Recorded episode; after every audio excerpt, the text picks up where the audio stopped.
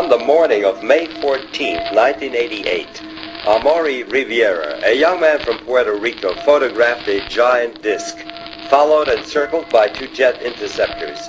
What makes the sensational pictures even more interesting is Riviera's claim that he had contact with the occupants of this UFO. I think we're good. I think we're rolling. So, uh, Chad, thanks for taking time to, to hang out here on the Aquarium Drunkard Transmissions podcast. Of course. Happy to be on it. We are gathered here today to uh, discuss a very important topic, which is the 1985 movie uh, UFOria. Uh, or, or do you, how how do you how do you pronounce this movie? The, the title. Uh, yeah, well, it's definitely spelled out UFO Ria, I guess. right. Well, kind of like tongue in cheek spelling, but I th- um, I think Euphoria definitely is definitely the intended pronunciation. Yeah. Um, so for for listeners that don't know what exactly this is, it's a 1985 science fiction comedy, and it's starring Cindy Williams and Fred Ward and Harry Dean Stanton, and it was written and directed by this guy named John Binder, who I looked him up on IMDb, and it seems like his best known credit is a, a, TV show called The Lazarus Man, which was like a western from the 1990s that did not run very long. So, um, Chad, had you ever had you ever seen this movie? No, I had never heard of it until um, I saw you post about it and shared the YouTube link.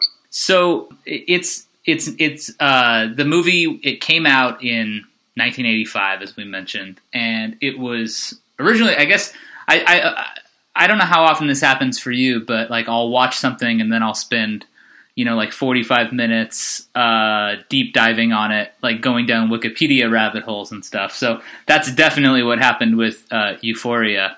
Um, so yeah, so it was it was finished in 1981, but uh, the studio shelved it until 1985 when it was released to it was a very small theatrical run, and it didn't do well in theaters. Promptly vanished. Eventually, they screened it on cable television in 1986, and then they released it on VHS in 19, 1987. But that's it. So if you want to watch this movie, you have to watch it on YouTube, which is what Chad and I did, and it's going to be uh, uh, embedded with this podcast on aquariumdrunkard.com. So you can head over there to watch this movie. But um, yeah, it, it it's a it's kind of a strange and I think excellent movie. I really enjoyed this movie. What did you think about it, Chad? I loved it. Um, it was so much fun. Uh, obviously, I had no idea what to expect. Um, you definitely um, coupled it with some really great uh, critics quotes. Yeah, uh, and you know, never turn away from anything that has Harry Dean Stanton in it. Well, well uh, right, absolutely and uh, yeah, so I just I just kind of dived in, and, and I don't regret a second of it. Did you did you struggle at all with the sort of the quality of the rip that is available on YouTube because it it doesn't look good and it also doesn't sound great. There's kind of like an an, an, an annoying hum.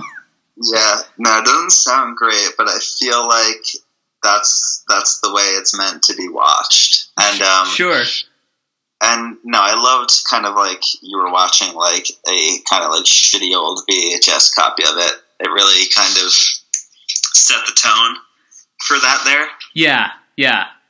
I and, hope um, that I hope that if they if they ever if they ever actually properly reissue it or anything, I hope that they include uh um like in like the bonus features like the shitty YouTube stream that you can you can watch like on a second disc or something. I think that would be that'd be good right. for preserving its uh, its sort of uh, late night uh, like public access or, or late night cable sort of feel.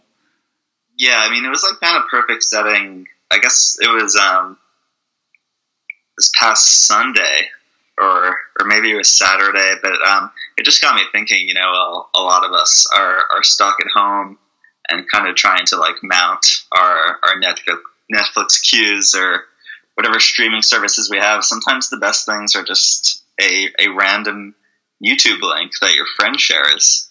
Yeah. Uh, and it was just like, yeah, just, you know, almost kind of just like tuning into some like weirdo channel, stumbling upon something, and that ends up being the best thing you could possibly watch in that moment.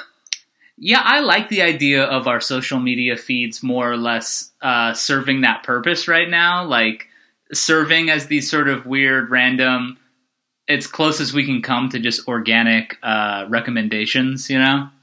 Yeah, um, and this was definitely, I think, for me, more on brand than anything uh, you know an algorithm could have come up with. Yeah. Well, it's a it's uh, a it's a movie about Harry Dean Stanton uh, as like a swindler preacher, and there's UFOs, yeah. and there's Waylon Jennings music, yeah. and it checks all the boxes. It checks his the, Cindy Williams like th- these are the Chad requisites for any any any project. Well, so it's it's funny that you brought up uh, streaming services, you know, because uh, even before the the quarantine, you know, I think everybody has that has had that feeling of scrolling Netflix and just like seeing the same things that are always on there or a bunch of new things that none of them look even remotely interesting. And it's it's just funny that even with all of the choices that are available to us, um, there's sort of a desire for this sort of thing, which is not whatever you can't get. That's what you want to watch the most, you know? Yeah, of course. Um, but yeah, it's funny because I, I kind of stumbled upon this through a, a, a streaming service actually in a, in a roundabout way. Um, Criterion Channel, which has come up on the podcast a couple times. William Tyler brought it up, and I think Justin and I have talked about it on another episode. But there's a they put a collection of 70s style icons on their site, and uh, there's a film in there called Welcome to LA from 1986, and it's got Keith Carradine and Sissy Spacek and Harvey Keitel, and it was eh, kind of like a, it was helmed by this guy Alan Rudolph, um, and he was an associate of, of, Robert Altman, and and the music was done by uh, somebody named R- Richard Baskin, and Richard Baskin is it was looking at his IMDb page that led me to UFOria because he does the music for that as well. He also did Barbra Streisand, and he he he produced the Broadway album for her. He worked on Nashville as well, and uh, yeah, in the movie, he I don't know if I'm supposed to like his music in Welcome. To, have you ever seen Welcome to LA? I've not seen Welcome to LA, but I, I love that you brought up Alan Rudolph because he actually did kind of come to mind watching this while um, watching. Yeah, maybe, while while you were watching UFOria. Yeah. Um, I haven't seen Welcome to LA. And that sounds awesome. But um, I'm a big Robert Altman fan, and um, I've known Alan Rudolph as someone who's always kind of been. I don't, I don't know whether it's been like a DP or associate director on a lot of his stuff, but he has this one movie from the mid '80s called Trouble in Mind that also stars Keith Carradine as well as um, Kris Kristofferson, hmm. and it, it very much for me touched a lot of the same kind of tones as UFOria, um, where it sort of lives in this contained world and um, cuts this kind of really earnest, melodramatic. Um, I don't know. I guess you would call it an ethos, or at least it's in a lot of the characters, um, with just troubled people, and then just kind of undercuts it with these elements of science fiction um, or surrealism or futurism.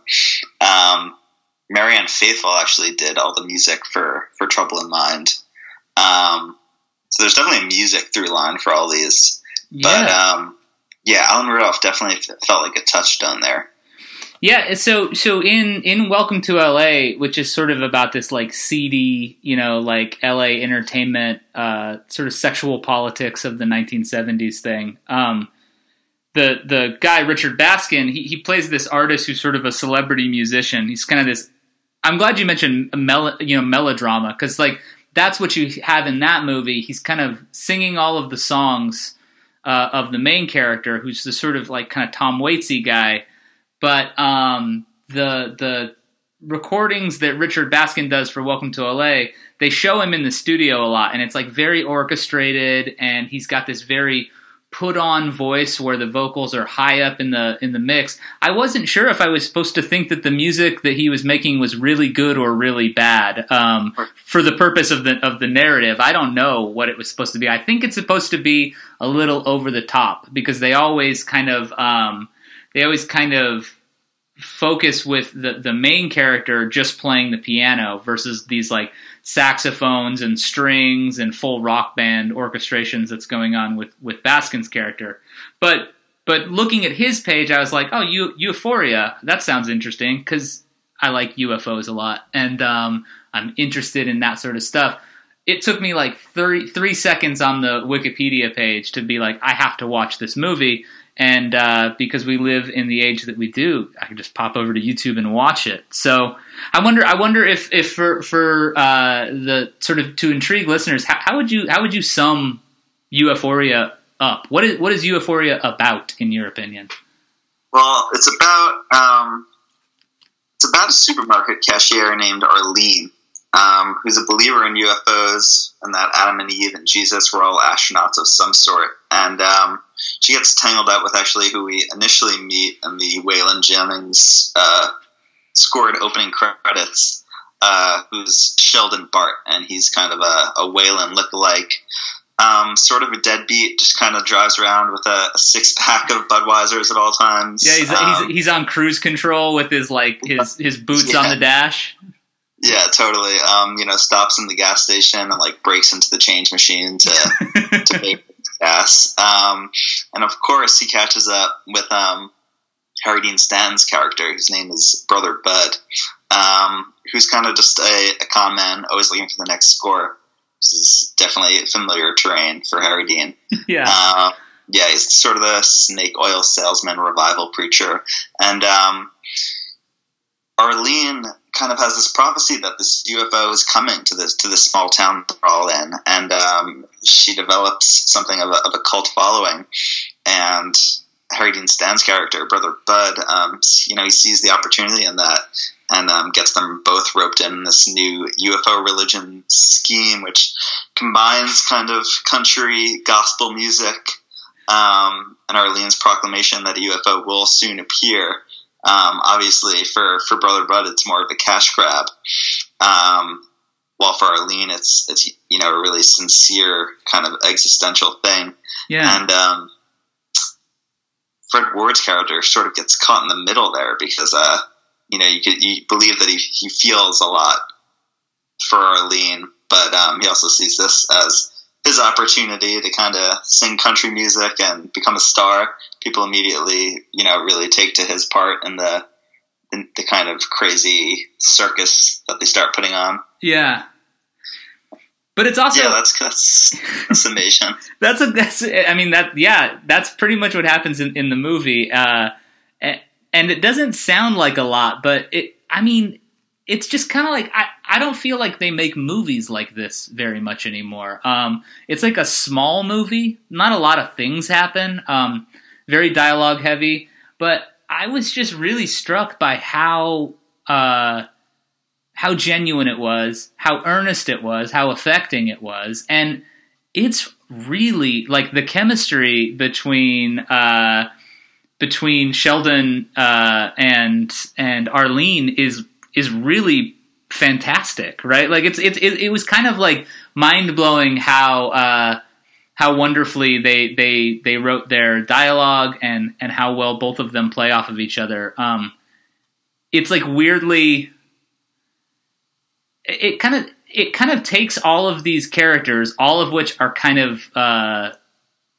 unlikely or strange or, I mean, potentially uh, delusional, but it, it it takes them kind of seriously in a weird way. Like even Harry Dean Stanton. Feel free to correct me if you think that this is wrong, but one of the things that was really interesting to me was that Harry Dean Stanton. He's kind of the closest the movie comes to having a villain. You know what I mean? Because he's he's like more cynical. He's sort of on the take. He's not interested in any of this for kind of altruistic reasons. But the film gives even him a little bit of like grace and kind of like understanding. Did did you feel that way about Harry's character? Absolutely, yeah. Um, it almost like it almost kind of works as a stage play in that sense too, where it's like there's there's a real intimacy to to everyone, and um, each scene almost kind of feels like it plays out like a vignette, Yeah. uh, with like, and as like one scene comes to an end, it's like usually on some really poignant line that like might might be said over some sort of like pedal steel or something, which is kind of goes back to that sort of like melodramatic thing. But yeah, it feels really earnest, and um, it, it, does feel like it just it's so self contained. Um, and yeah, I mean, absolutely about about the brother Bud character. Um, he's he's not all bad, and no point did I really find myself actively disliking him. No, despite you, his intentions. You you kind of root for him. He's got this whole like car running scheme that kind of like I the closest I'll come to sort of criticizing this movie is that the car running scenes they kind of get lost in the shuffle of everything. Um, yeah. There's this whole subplot about them, you know, trying to trying to steal cars, and and it does it, it it's a big part of the the plot mechanics, you know. So it, it it comes up and it's featured very prominently, but it's it's kind of in a weird way where and maybe this just owes to the quality of the YouTube stream or whatever. I wasn't 100% sure what was going on with the cars, but I figured it would like I knew enough to kind of just let it roll along, you know. Yeah, you don't yeah, you definitely just roll with that one. Uh so so this movie was um you know a flop and it did not it did not get a lot of attention uh, one of the things that you you already referenced was when I posted this on Twitter. I, I posted like an old poster that had some great press quotes, and then I found this uh, this Ebert review, which was really fantastic. And I want to read quickly a little a little clip from it. Uh, Ebert said. Uh, this is one of those movies in which you walk in not expecting much, and then something great happens, and you laugh, and you start paying more attention, and then you realize that a lot of great things are happening, that this is one of those rare movies that really has it. UFOria is not just UFOria. UFOria is not just another witless Hollywood laugh machine, but a movie with intelligence and a sly, sardonic style of humor. You don't have to shut down half your brain in order to endure it. Um, I thought that was pretty much right on the money. It's it's perfect quarantine viewing for those reasons. Um, going in not really expecting anything. Um, I don't feel like we do that a lot with movies in general, right? Whether it's something that's on the Criterion Channel or something that you, you know, uh, like understand you're supposed to watch, or something that is new in the theaters. Like generally speaking, just on a personal level, how often do you go into a movie not really having any real idea what is uh, what's about to happen? Not enough. Um, definitely not enough, and I was glad to do it this time um, because, yeah, I mean, Ebert, as as he most often did, kind of hits it on the head there. Um, yeah, you know, I didn't to expect. I just, you know, I take a lot of your recommendations to heart, and um, you know, definitely just looked up my alley, but uh, I had no idea what to expect, or if it was, you know, I try not to um, not finish things, even if I'm not enjoying them. Um, but it was just late, and uh, and I turned it on, and you know, it was it was almost over too soon. Yeah, um, I don't think it's something you really get lost in. I don't think it's a very long movie. I don't. I don't actually. I don't actually know how long it actually is. I should have written that down, but it's not particularly long. No, maybe it like comes in almost shy of like an hour and a half. Yeah, yeah, yeah. So you mentioned that um, one when I posted this on Twitter, a few folks reached out and and you know commented. Uh, one of the things that a couple people pointed out was that um, that the movie has always felt to them sort of tied to Repo Man, the 1984 film that, of course, Harry Dean Stanton's in, along with Emilio Estevez, and um, sure. I think financed or produced by Michael Nesmith from the Monkees. One of always one of my favorite uh, kind of like weird facts. But um, I didn't know that. Yeah, yeah, I think he financed it, and director Alex Cox uh, hasn't made a ton of other movies aside from Repo Man, but it is certainly a cult classic. Um, I saw it most recently in Tucson at a at a theater down there called the Loft, um, which is one of the best art house theaters in, in Arizona for sure. But um, uh, did did this movie remind you of Repo Man at all? Absolutely. Um, yeah, it definitely has that kind of 80s America, you know, slight paranoia, um, where it's, it's just all kind of like tangled up. And, um, you know, Reagan's America and um, just like the, that big consumer era and kind of Cold War. Yeah. s- somehow subterfuged with UFO paranoia. Yeah, Um, UFOs play in both movies uh, pretty prominently. Yes, for sure. um, yeah, de- they definitely have um, a similar feel. Also, Repo Man, obviously, a very music centric film, though a very different type of music. Um, yeah, and also, you know, going back to that Alan Rudolph movie, Trouble in Mind, um, which also just seems to sort of live in its own world. It's this kind of like futuristic metropolis. And um, Kris Kristofferson is a former policeman who, recently got out of prison um, for a murder rap that he probably didn't commit. Um, and it's just um, it, it puts real people in a what feels like a kind of sartorialized, but also like lovingly meticulous reflection of, of the society in which the film was made in. Yeah, absolutely. I think that one thing that I don't know how it how it compares to that one, but I know that in comparison to Repo Man, uh, UFOria is I think it's a lot sweeter than Repo Man, which I, I love that movie, but it's not exa- it's it's a little bit you know cynical too. Um, and I think yeah, you you get some of the touches of the cynicism of this era. You know, like Sheldon Bart's character is very much sort of like that. Um, I, I guess I guess almost sort of a, a like leftover from the '70s. This sort of uh, you know, um, the movie was 1981. The '70s probably weren't over until you know almost the mid '80s anyway. But um, yeah, I, I, I like that he's kind of got that like cynical edge, but then it's balanced out by by Arlene, who is just this like kind of like comedic ray of light in this movie. Cindy Williams is, is so good in this movie. She is absolutely charming from the from the moment it starts to the moment it ends. And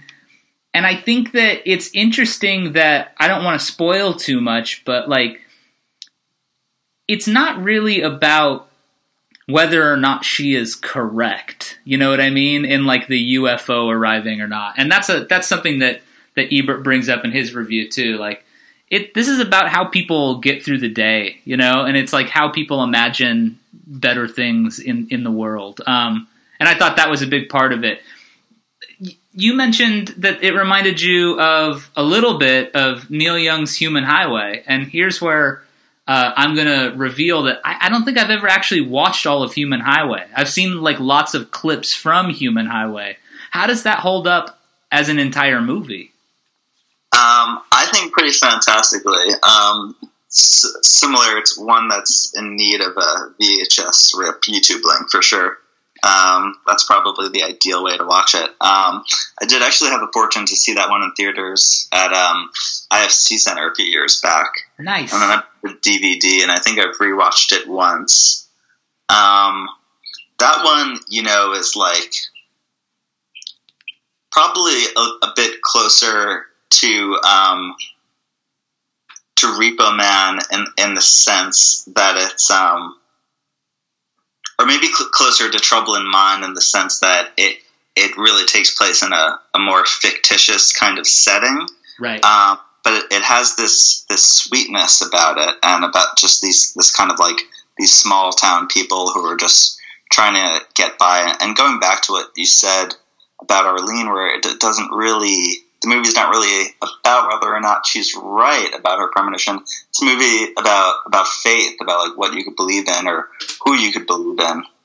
Um, and Human Highway definitely possesses a lot of those traits. Um, it also has this just sort of like nuclear wasteland, subterranean setting to it.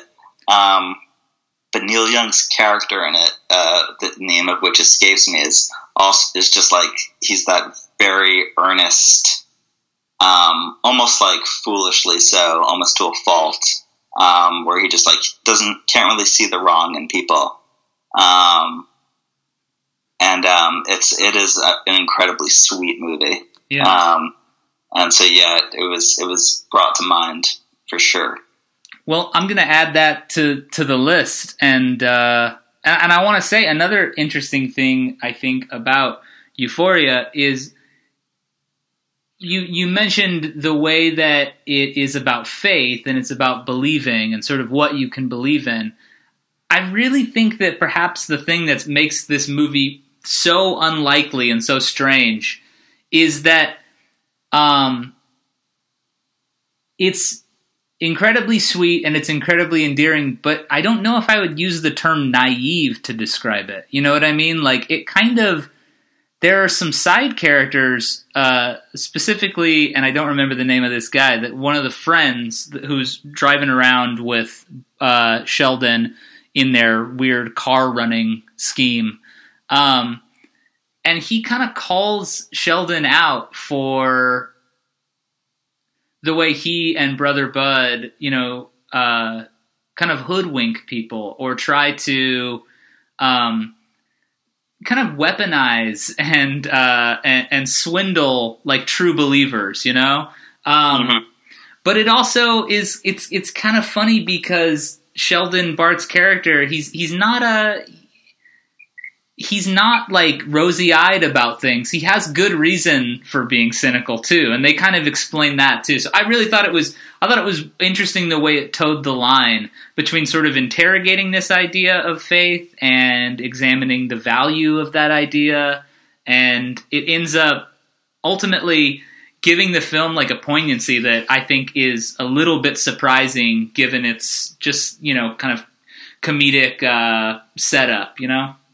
For sure, yeah. Um, people are they're held accountable, and uh, that actually reminded me. Uh, one character that I feel like does that really well, and who I was really happy to see in that film is Hank Worden, um, who people might know either as, depending on when you were born, as Mose Harper from The Searchers or the um, waiter at the Great Northern in Twin Peaks. Man, I was so excited when I saw him. Yeah.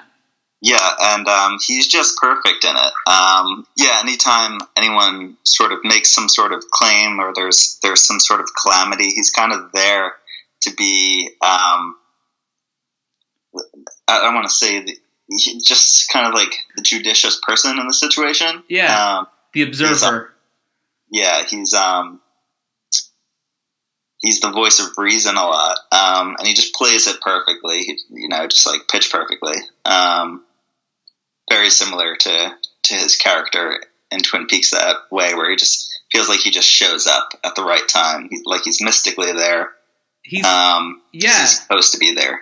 Yeah, he's almost like the he's almost like the Greek chorus for this movie and and for for uh, for Lynch. You know what I mean? Right. Uh, and it was awesome. Yeah. It was awesome that there that there were two Twin Peaks people in this movie. Yes, very much so. Um, I don't know. I, I I would love to hear what David Lynch thought about this, but uh, I suppose he probably has had other things to talk about in interviews. But if I ever get a chance to talk with David Lynch, I'll ask him if he's ever yeah, seen. Yeah, he's had to have seen it. I think that the odds are good that he's at least seen it and uh, at least once. And I would I would guess that he probably liked it. You know, just knowing how much he enjoys Harry Dean Stanton's uh, work. Absolutely. Well, Chad, thanks for, for taking a few minutes to hop on the line and talk about this, uh, uh, the first installment in the Aquarium Drunkard Movie Club. Um, I, I, just made that up just now, but uh, whether or not we actually whether or not we actually start something like that, uh, I really do think that this is a pretty much perfect quarantine viewing. So thanks for thanks for chatting about it. Yeah, happy to chat, man.